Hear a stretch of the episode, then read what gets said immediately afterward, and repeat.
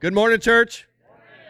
Open your copy of God's Word to 1 Peter, 1 Peter chapter 1. If you are a guest with us, welcome.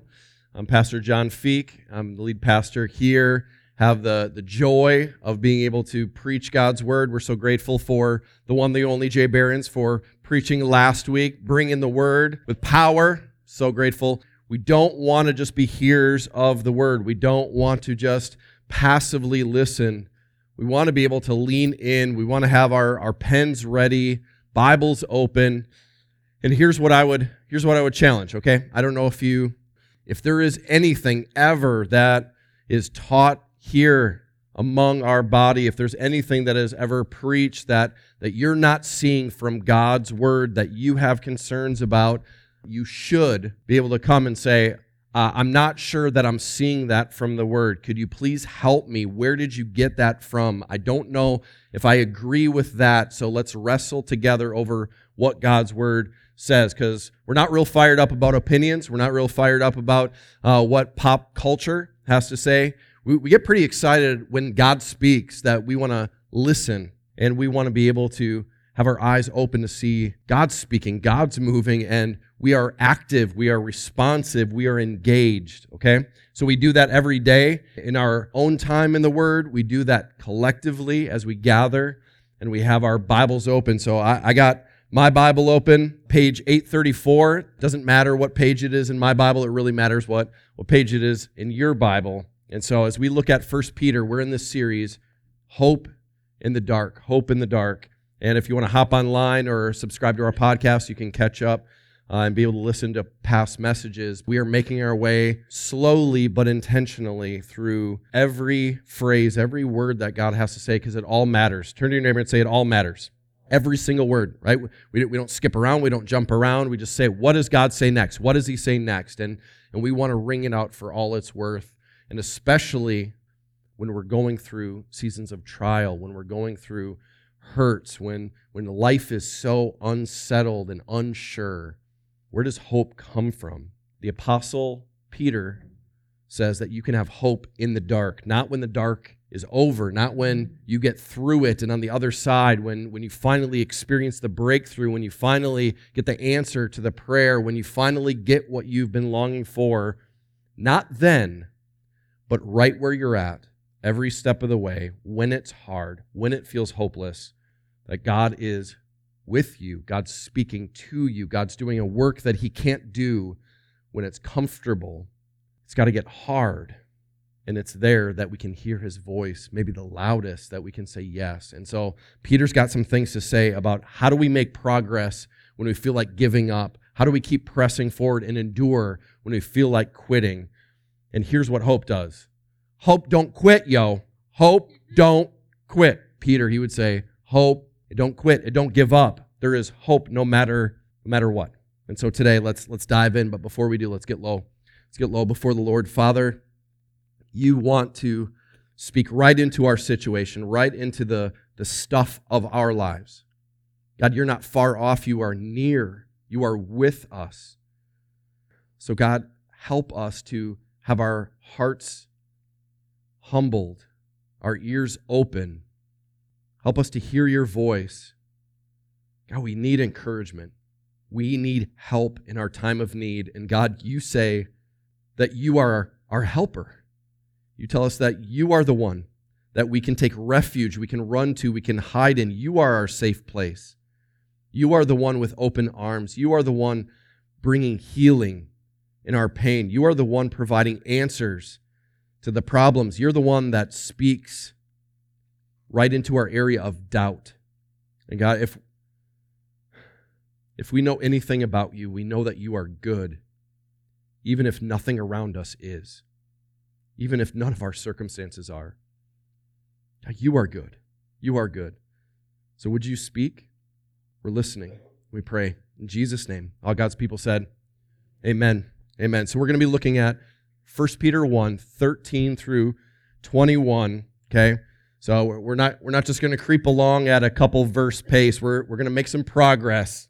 Okay, Let's turn to your neighbor and say, "Oh, good." Yeah, yeah. We're we're going to get down the road a little bit. Okay. If you are taking notes and we're considering this hope that doesn't quit, well, it gets the gospel, it understands the good news. If you are going to be hopeful when it's hard, if you are going to experience light in the darkness that may not be lightning, then you got to get the gospel. And here's the good news. Here's the good news that the gospel changes us that we would be able to experience hope in these ways. So here's what we're going to look at. If you're taking notes, number one, and if I'm going to get the gospel and I'm going to live it out and I'm not going to quit, I'm not going to quit, I set my hope on a gracious God. I set my hope on a gracious God. You want to look at verse 13? Do you see it there? It starts off with this. Therefore, everybody say therefore. Every time you see a therefore in Scripture, you better ask a question. You got to ask a good question. It's not a very creative question, but I think it's the proper question. Every time I see therefore, I better ask the question, what's the therefore? Therefore. Good, good, good. So, some of you are like, I didn't even need to be taught that. All right. So, welcome to church. Common sense sometimes does enter right in. If I'm reading, I would read it just like I would any other book or writing. What, therefore, what? What, what's the therefore? Therefore we just looked at a number of verses, 12 verses that talked about our salvation, that God the Father is at work electing, and God the Son is laying down his life as a ransom and a sacrifice, and the Holy Spirit is coming to seal and to fill us and to empower us, that the Godhead is at work in salvation, that we are rescued by a gloriously big and gracious God. And he says, Therefore, because you know your salvation is so amazing, so supernatural that you didn't work for it, you didn't earn it, you're never going to be good enough, you, you can't climb up the ladder. God had to leave heaven to come down to us because we couldn't reach him. Therefore, here it is. Peter's like, there's implications to this, right? It's not just, oh, those are good thoughts, that's good theology. I'll, I'll think about that, I'll consider that. Theology is never just to be studied and analyzed and considered, it's to be lived. It's to be lived. Everything we know about God, we say, What do I do with that? I live it out every single day. And here's what Peter says To all believers, set your hope in God, not your circumstances, not people, not, not what ifs of the future and possibilities. He says, Therefore, this is how you respond preparing your minds for action. That's what you do. Now that you know you're gloriously saved, you prepare your minds for action. You're what? Sober minded, being sober minded with that kind of mindset, set your hope. Not a, I hope so. God, I hope so. I hope so. He's like, hope, solid, rock solid, unchanging hope that's being offered. Set it fully, fully. Somebody lift up your voice and say, fully. Not a little bit, all of it, right? There you go. Fully, fully on the grace, fully on the grace that will be brought to you at the revelation of Jesus Christ. So as we think about Peter's call, it's kind of unusual because he's like, because you're going through this hardship, you need to have a certain mindset, and the gospel changes your mind. The good news changes the way that you think about things, the way that you view yourself, you view Him, you view your fruit, your future, your past, your present, the way that you see it. It's different. And he says this: you better take action with your mind, and you better be sober minded. And I, I, think here's, here's a couple things that we can clarify with that. What does that look like? How do I do that? How, how, how? And that's a really great question, right?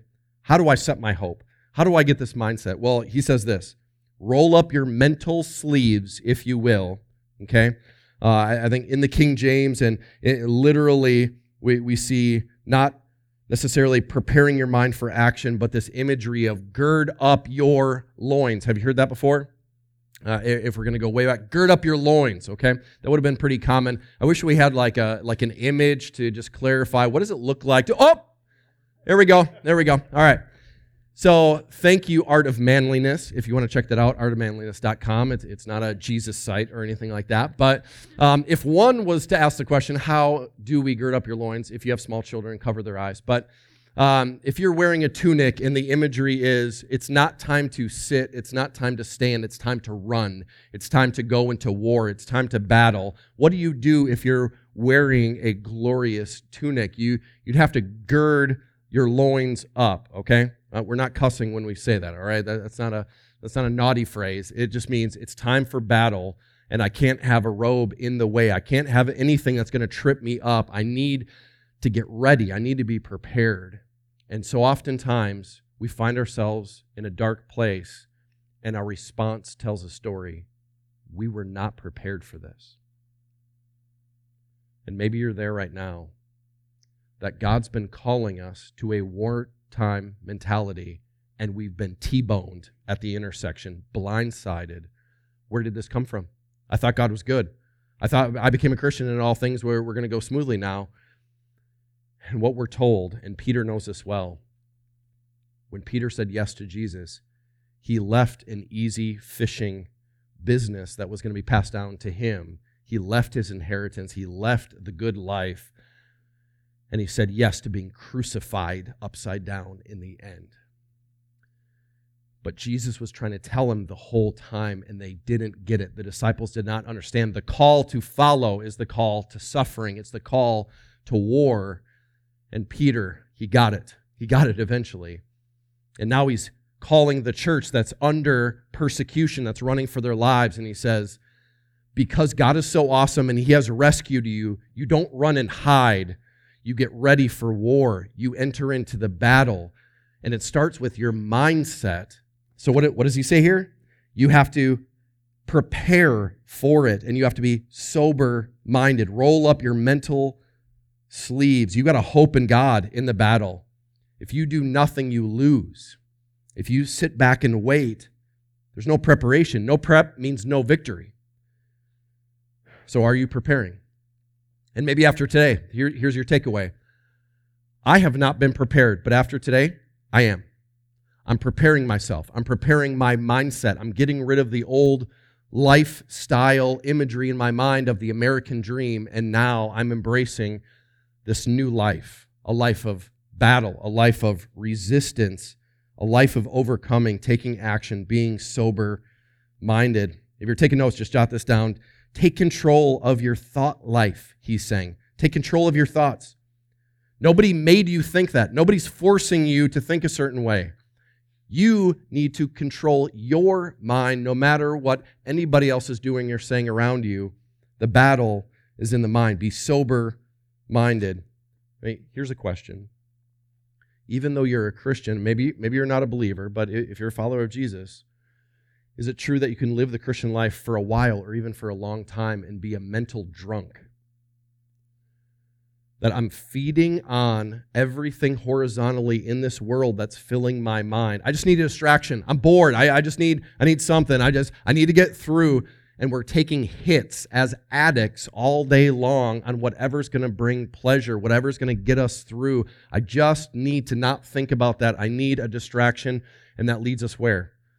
I mean, should we start a list of the million different ways that we go everywhere horizontally shopping around? And Peter says this be sober minded. Get your mind clear that you're thinking God's thoughts after Him, that you're meditating on truth because you're filled with lies and they gotta go. You don't need a distraction. You don't need something to take the edge off. Here's the reality we need Jesus. And not just at the beginning, we need Him every step of the way. But instead of Jesus, we will run after any other substitute, whether it's in liquid form, in pill form, whether we can smoke it, drink it, look at it, whether we can sleep with it, whatever it is, we are willing to do anything except get our minds sobered, saying no to all the false counterfeit answers and say, yes, I'm in a war. I need Jesus. I need to be able to get my mind prepared, my thought life. So, will you be a drunk in the foxhole when the general arrives? Because he's coming soon. And we're in a war. And is he going to find us fighting? Is he going to find us partnering together, engaged in the battle we're supposed to be fighting? Or is he going to find us passed out in the foxhole while we're being attacked and we should be on the offensive? And instead, we're just bored and distracted. Instead, we're just coping our own way. He says, Be sober, be sober minded. Are you going to get devoured by the enemy or are you going to die fighting? And uh, here, here's a little sneak peek. 1 Peter 5 8, 1 Peter 5, we're going to get to chapter 5. All right. I don't know if that's going to be in 2025, but we are so going to get there. Okay. All right. We're going to get there. And 1 Peter, I'm just kidding. We're not, we're not going snail just just maybe tortoise all right all right so So as, as we as we end this book, this is where the letter ends. In chapter 5, we are called again by Peter. He's going to say this. He's going to say in 5 8, if you want to jot that down, he's going to say it again Be sober minded. Wait a minute, I thought I heard that in chapter 1. He's like, I don't think you got it. After a few chapters, let's review, let's revisit this. Be sober minded, be watchful, take action. And here's where we're going to go. Peter's going to tell us this. Why be sober minded? Why be watchful? We just looked at, we got to be prepared for action, right? To set our hope.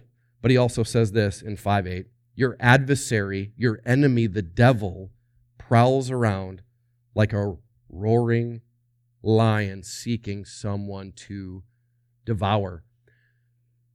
So if Peter, in one letter, wanted to bring up this idea of being sober minded, taking action, wartime mentality at the beginning and the end, how important of a topic do you think this is?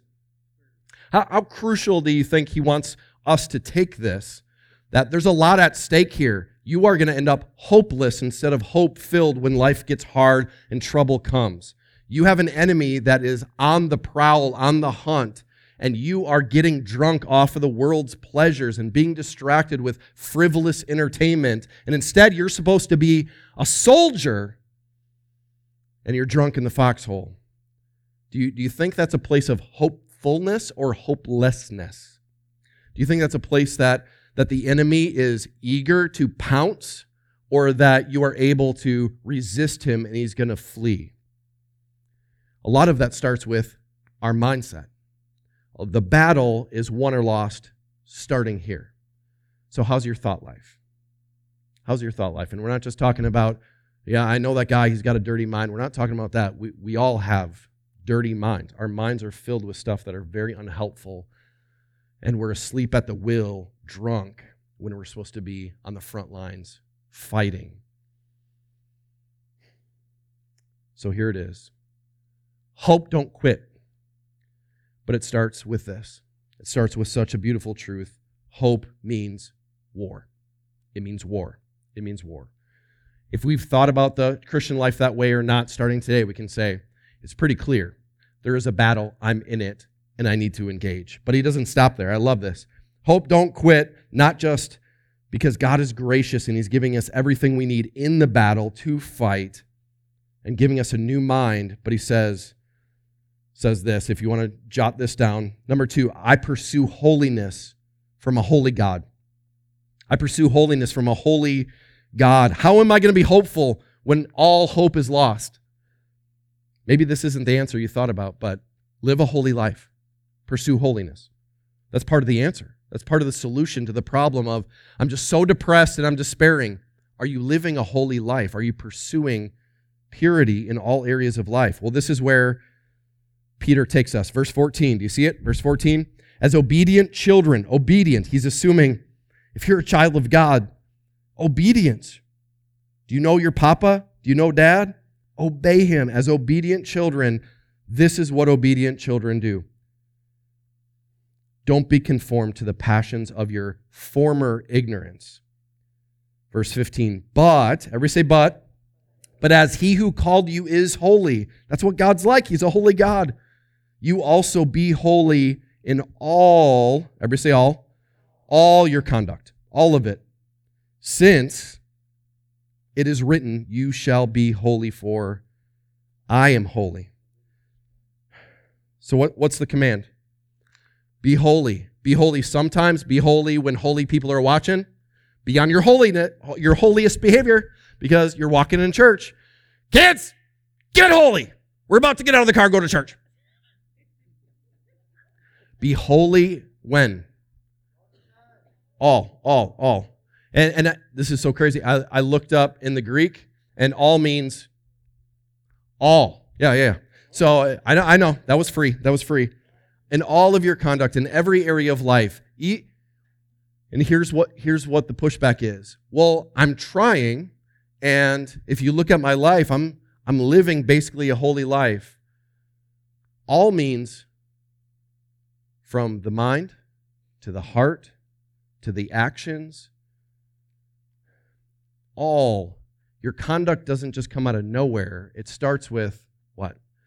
What I'm, what I'm thinking about and dwelling on, and, and then it captures my heart because some of us know this. We, we do what we do because we, we want what we want, and we want what we want because we, we think what we think. And so we can reverse engineer this whole process of a holy life starts with a mindset pursuing holiness that leads to a heart that longs and has affections for what is pure and good and holy. He says, This is how you don't quit. Hope, don't quit. And it doesn't quit because it's pursuing not something, but someone. And his name is Jesus. And it's a mind of loving God with all of our mind. And it's a heart loving God with all our, our heart and all of our soul, all of our strength, all that we do for Him. Man, the most hopeful people that you will ever meet are the holiest people you will ever meet. Worldly people are not hopeful people. People shopping horizontally are not hopeful people. People chasing Jesus vertically and living it from the inside out, there's hope. Even if there's death, even in the midst of death, even in great loss, yet even in tragedy, we are a weird people on the face of the earth, these Christians that are able to have hope when all hope seemingly is lost because we're pursuing a life chasing after the Holy One, wanting to be like Him. Here's a few things for us to consider. How, how do we pursue holiness? I, I just want us to be as practical as possible. We're not talking about ideas and concepts to just consider. We're talking about living it. What, what are you going to do Monday morning? What does Thursday night look like for you? Better question, maybe I should say, what does Friday night and Saturday night look like for each one of us? Well, here, here it is. Number one, if, we, if we're going to follow this command to be holy, instill your new family values. Instill them, set them, clarify them, live them. There are new family values. What do we mean by that? What does Peter say? As obedient children. We're talking family language, right? He's saying, hey, as a family, we're, we're a different kind of family. I don't know what, what kind of rules did you have growing up? I mean, maybe just go through go through the Rolodex because we had a Rolodex growing up. If you go through that and and think through all of the well, my mom or dad or you know, grandma, grandpa, whatever, they really majored on these things. And maybe up on the wall, there was here, here's the three rules. For some of us, we lived in an extra special home where here are the thousand rules. And we find out with every beating that I apparently broke a rule that I didn't know, but now I do. Now I know the rule. I know what we value here, right? And for some of us, we didn't have family values that reflected anything that was godly. It was whatever dad said. That's, I guess, what we're valuing right now. Whatever mom was screaming about, that's currently what we're going to value. And he says, God's people have values. And it's for every Christian home and every Christian marriage. And we value certain things. As obedient children, what do we value? We value resisting and fighting. What does Peter say? Don't be conformed. Resist that to the passions of your former ignorance. He's saying if we're going to go forward as a family and we're going to embrace being obedient children, what does that mean? That means I got to say, maybe in the past I was ignorant. I just didn't know. I don't know how many times you've texted I, D, K. Like, hey, what do you think God wants for your future? I, D, K. There was a time in my life when, hey, do you know Jesus? I, D, K. Uh, do you know how to live in a way that is holy? Uh, what is holiness? IDK. I, there was a time that you were ignorant. I just didn't know. Nobody told me. Nobody, nobody taught me. And he's saying, you can't go back to the place where you just didn't know your former ignorance, Peter says. Now you know. Now you know. And I think all of us kind of have a sense of, well, I want to be in the know. I want to be in the know. What, what's going on? I'm missing out. What, what were you guys talking about? I want to know. I want to know. And isn't it glorious? Like God's like, uh, this isn't just for a special little group. I want the world to know that there are values, that we, we love these things and we, we shun other things, not people, but ways of life. We push it back, we kill it, we get rid of it because there's no place for it in this new life as an obedient child of God. Not backwards. I can't go back. I can't go back to IDK. I can't do it. I got to move forward. I want to know more. How about this? Imitate your father. I love this. Peter, Peter's like, as he who called you is holy. You know what Papa's like? You know Abba? Do you know what he's like? He's holy. He's a holy, holy, holy dad. He's gloriously holy, perfectly holy. And you're called to imitate him. I don't know the number of times. Uh, some of us are parents. Some of us, maybe you remember saying this or thinking this, but the number of times that, well, mom, you do this. Well, dad, you say this. Like, where did you get that mouth? You. When did I? Oh, yeah, that's right. That was last Tuesday. And every child does something instinctively. They just watch and they observe. Even if you had a parent that was not respectable in any way, there was something in your heart. I want to respect my mom. I, I want a respectable mom. I want a mom that I can look up to and respect. I want a dad. I want a dad that I can respect, that is respectable. I want to look up to him because there's something inside all of us that I watch and I observe and, and then I imitate. Nobody teaches a child to imitate, they just do it, right? If anybody spends any time with me uh, on a trip, eventually there's going to be a few accents around the world that's going to come out of my mouth imitating the best that I can to whatever nationality pops into my head, okay? Um, there's imitation, and sometimes it falls a little bit short. But here's what we know about dad he's perfectly holy, he does not fall short, and he comes close so that we can imitate him, we can see him, we can listen to him. Jesus' people are a people that speak with their father's accent because they hear his voice and they listen to him and they know what he values and what he loves and they reject what he hates and they're so so dad we don't do that no son we, we don't do that. Okay, that's the old me. But, but dad, I blew it, right? You failed. But I'm going to take you by the hand. We're going to keep going. We're going to keep going. We're not going to go back to that. Son, don't hang out with them. It's going to lead to death and regret. Here, come follow me and watch me. This is what we do, and we do it together. How awesome is it that, that God is Father, no matter what your dad was like, that there is a perfect Father for the church, right? That we're his kids and that we get to imitate him, even if you had a horrible upbringing. And I could share a lot of stories about how awful my upbringing was with, with a dad that was there but absent and was unhelpful in 10,000 different ways.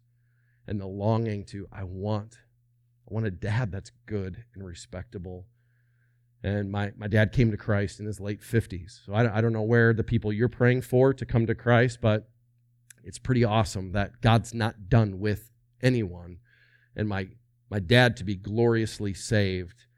And now he's, he's been in the book for years. And over the course of even weeks and months, he gets a little taste of what his dad's like. And my grandpa was an awful human being and he didn't know what it looked like, and he did the best that he could, but he got glimpses of his heavenly father. And do you know what started happening to my dad? Our relationship changed because he saw he saw God. And he found out what God was like. And every time I would visit, my dad that never said I love you, I didn't hear that until I was in my late 20s. And I haven't stopped hearing it and the dad that never hugged me, that the moment I walked in the door and received my first hug, my first thought was, my dad got saved. That's the only explanation. Gloriously saved. And guess what he got to do? Catch up with all the lost time to be able to. It doesn't matter about my upbringing, my origin story. It doesn't matter about my home life. Imitate your father, but he who is holy, what am I supposed to do? I imitate him. I want to be like him. I want to be just like my dad. Number three, if you're taking notes, just jot down identify yourself as set apart. Why is this demand? Why is there a demand to live a holy life? Why is it there? Why? Why? Somebody lift up your voice and ask why. Why? Why, why is it there? Why do I identify myself as holy? Because I live it perfectly? Because I'm awesome? Because, like, I was so bad, but now I am so holy. Therefore, I can say I'm holy. Is that why? It's because my, my dad has announced and proclaimed, You are holy. It's because Jesus, his only son, was holy for me. That's why. It's because this is my new identity. I, I don't know who you think you are, and I don't, I don't know if you were to write a list of uh, describe yourself. So here's what happens. In I do a lot of counseling, and I have a list of questions. And one of the questions that I always ask is, can I run through some descriptions? And you just say, yep, that describes me, or no. And then at the end, after going through like 50 descriptions, I get to say, okay, now it's your turn. Two or three words, right? Not a phrase, but like two or three separate concepts or uh, identity words. Go ahead and how would you describe yourself? Who are you? Because I, I don't know you. I'm just meeting you for the first time. And if I'm going to walk with you and lead you to Jesus, I, I want to I want to find out who do you say you are? Because pretty soon I want to tell you who God says you are. And I want to find out how different they are because most likely they're very, very different. I love the identity language here. What does it say? Since it is written, you, you shall be holy. You will be holy for because I am holy. You are your father's child. So I can say, my identity is not constantly shifting. My identity is not based on, well, I'd have to say I used to be. You used to be? Well, yeah, because I used to work there and that's who I was. So you're your work? Wow. That is like the worst identity ever. So any given week, any given month, year, depending on where you work, that's who you are. What happens when you lose the job? What happens when you get fired? What happens when you don't get promoted? What happens when you leave there? Crisis. Why? Because identity is wrapped up in I am what I do. And for many of us, we wrap up our identity in a relationship, whether it's uh, I, I am the girlfriend or the boyfriend too. I am this person's fiance. I am the spouse of. I am, I am. And in relationship to horizontal people that are sinners and that are so subject to change, how's that identity going for you? Because in a moment, in a moment, your identity is lost in that relationship. Do you know why this is so crucial? Because a holy God says, Look at me, be like me. Why does that bring hope when everything is hopeless? Because He ain't going nowhere. He is not changing one bit. He's the same yesterday, today, and forever. If we were wise, and I'm assuming we want to grow in wisdom, we would latch on to something that cannot be moved and especially when it comes to this area of identity. We would be incredibly wise to grab hold of an unchanging God and say, I can have hope no matter what's up ahead, no matter what's happened to me back there, because my God, He's set apart, totally different. He is a holy God that cannot change. And I'm with Him. That's my dad. And I don't care what I go through and what heartaches. My dad's like, Still here. I'm still here. I'm still yours. You're still mine. I'm not going anywhere. Grab hold. That brings hope. That is so hope giving. And I don't, I don't know if that's something you need today, but that changes everything. If I instill family values that say we're going to love what God loves, we're going to hate what God hates, that I am going to imitate dad and that my identity is wrapped up in him, we're talking about hope, don't quit, and it is attached directly to this. Hope means holy. Hope means holy. The Holy One. I follow him. I'm with him. That brings hope. And here's, here's lastly, we're going to land with this. Everybody still land the plane. Oh boy, here we go. I live with a healthy fear of a fearsome God. Any explanation needed for that one? Yeah. I live with a healthy, everybody say healthy, a healthy fear of a fearsome God. This is where Peter goes. He says, Hope means war. Hope means being holy. I'm setting my hope on a gracious God. I'm pursuing holiness from a holy God, and I'm living with a healthy fear of a fearsome God. You see it there in verse 17. We're going to read all the way through 21. And if you call on him as Father, if you're a Christian, you do. Father. What's dad like? If you call on him as Father who judges, my dad's a judge. That's good to know. He judges impartially impartially, perfectly, no favorites, no favoritism, according to each one's deeds. So he says this conduct yourselves with, here it is, conduct yourself with fear. Live with a, a certain type of fear. When should I do that? Well, do it throughout the time of your exile. Can we back up just a second? Peter is writing to a group that he calls elect exiles, chosen ones that don't have a home. Chosen ones that are vagabonds, they're wanderers, they're, they're roaming the earth for now, just like Jesus. He didn't have a place to lay his head. And we're exiles. And he says, Do you know what Jesus exiles do? Do you know what? Do you know what those that belong to him, do you know what they do? They conduct themselves with a certain attitude, a certain posture. And what's that posture? One of fear, a certain flavor of fear during this time. It's not always going to be like this.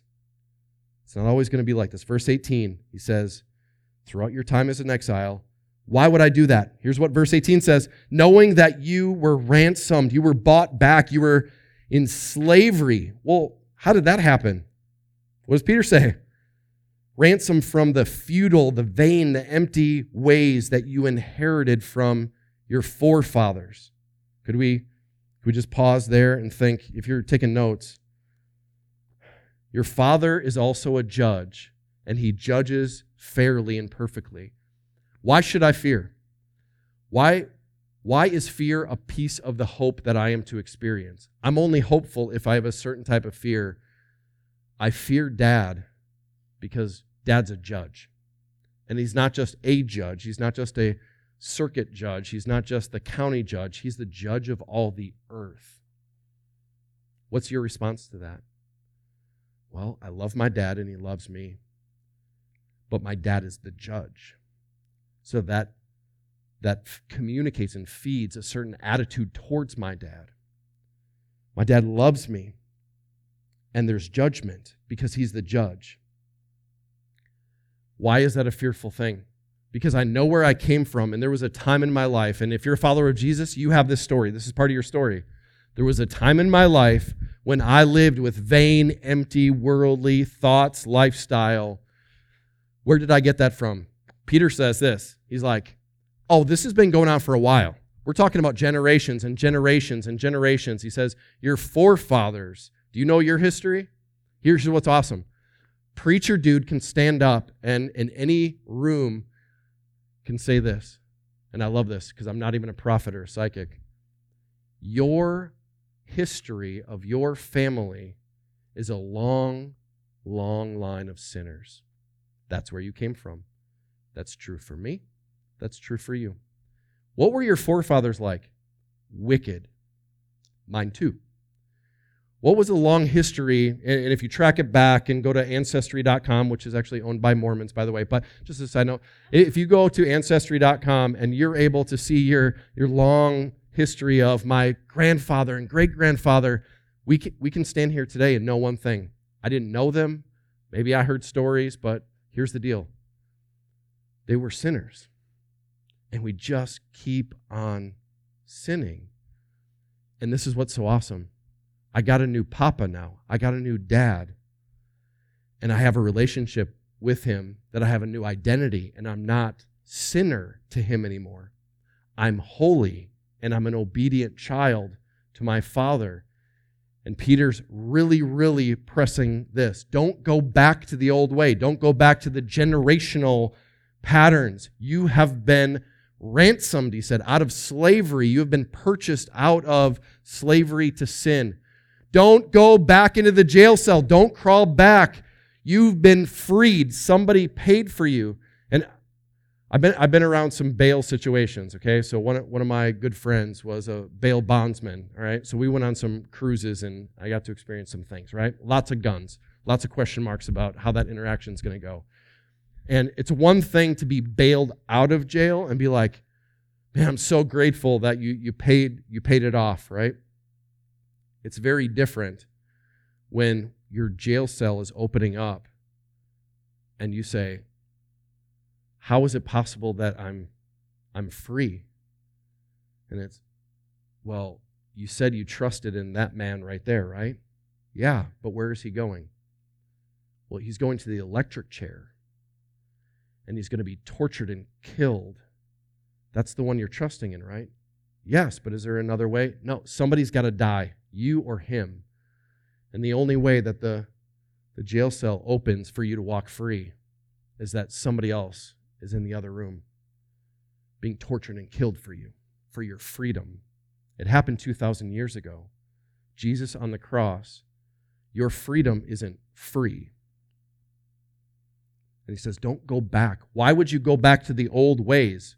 Well, this is the way we do it in my family. Nope, nope, nope. You have a new set of family values because you have a new dad, and the curse is broken. Do you believe that? Do you believe that? For some of us, we're the first. I mean, I, I don't know if we have time for a quick survey, but for some of us, we're the first believer in our family. We're the first ones to say, it stops here. It, it's got to stop. And I, I know that there's a long heritage of a lot of creative, sinful patterns in my family, but maybe I have to go first. Maybe I have to find where hope is found first. Maybe I have to find out what it means to to live a holy life first before I see it modeled in my family. Maybe I'm the first one. And I was, I was the first in my family, and to see my whole immediate family come to Christ after me. I know what it's like to say, I know all the wrong ways. Can somebody please tell me the right way? Everything inside of me wants to go back to the old. I have no idea what the new looks like. And the church is able to say, Hey, welcome to the family. And do you know dad?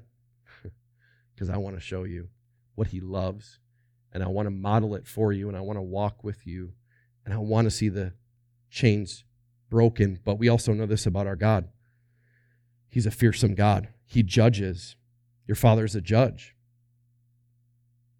And here's what's so beautiful the one that rightfully should have taken us to be executed said, I'll send my son to do it for you, and I'll buy you. I'll buy you out of slavery. I don't know if you're taking notes, but you were ransomed from your old life. You were ransomed. You were bought with a great price.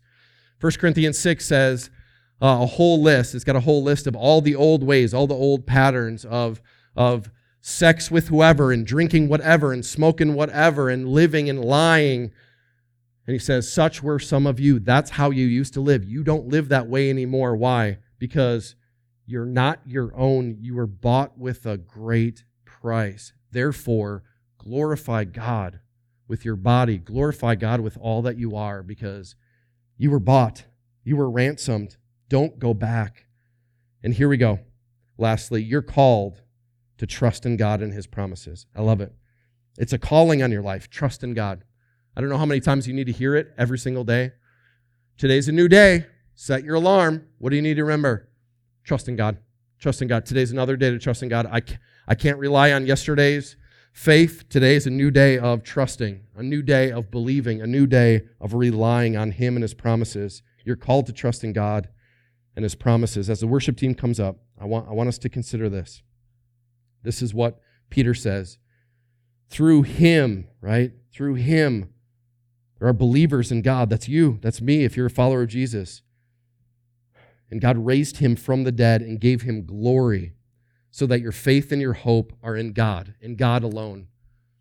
And how amazing is it that we can say, trust in God, hope in God, hope in God. Soul, hope in God today. Every time you hear the bad news and the crisis comes, what's the first thing in your mind? Self, hope in God, hope in God alone. There is no hope anywhere else. There's nowhere else to turn to. No other human relationship is going to fill the void. No other line of decision making that is going to get you in a better place financially is going to provide for you what you're longing for. There's not hope found anywhere else. There's, there's no hope found in whatever the next thing is that you think you have to have in order to be satisfied. Every day, as believers, we can wake up and say, I know where hope is found. And it's the same place because He's the same person. I need to stop shopping around and I need to go directly to my dad who loves me and provides hope. Even though He's a fearful dad, I'm no longer fearful of Him in the same way because He took care of my greatest problem the judge already executed a verdict. And we walked free from the courtroom. Somebody say that's good news. That is really good news. I have hope because the God that should unleash righteous wrath, He poured it out on the cross. So I still have a healthy fear of the one who will judge perfectly and righteously and impartially but by grace alone. I'm not going to face him in that way anymore. Because every day I can say, Jesus, you experienced that. You experienced the fearsome Father that executed justice.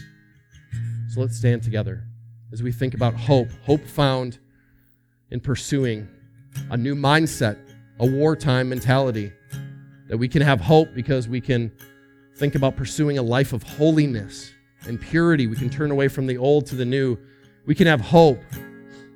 We can have such great hope because the God that is a fearsome God is on my side. He's for me, He's not against me.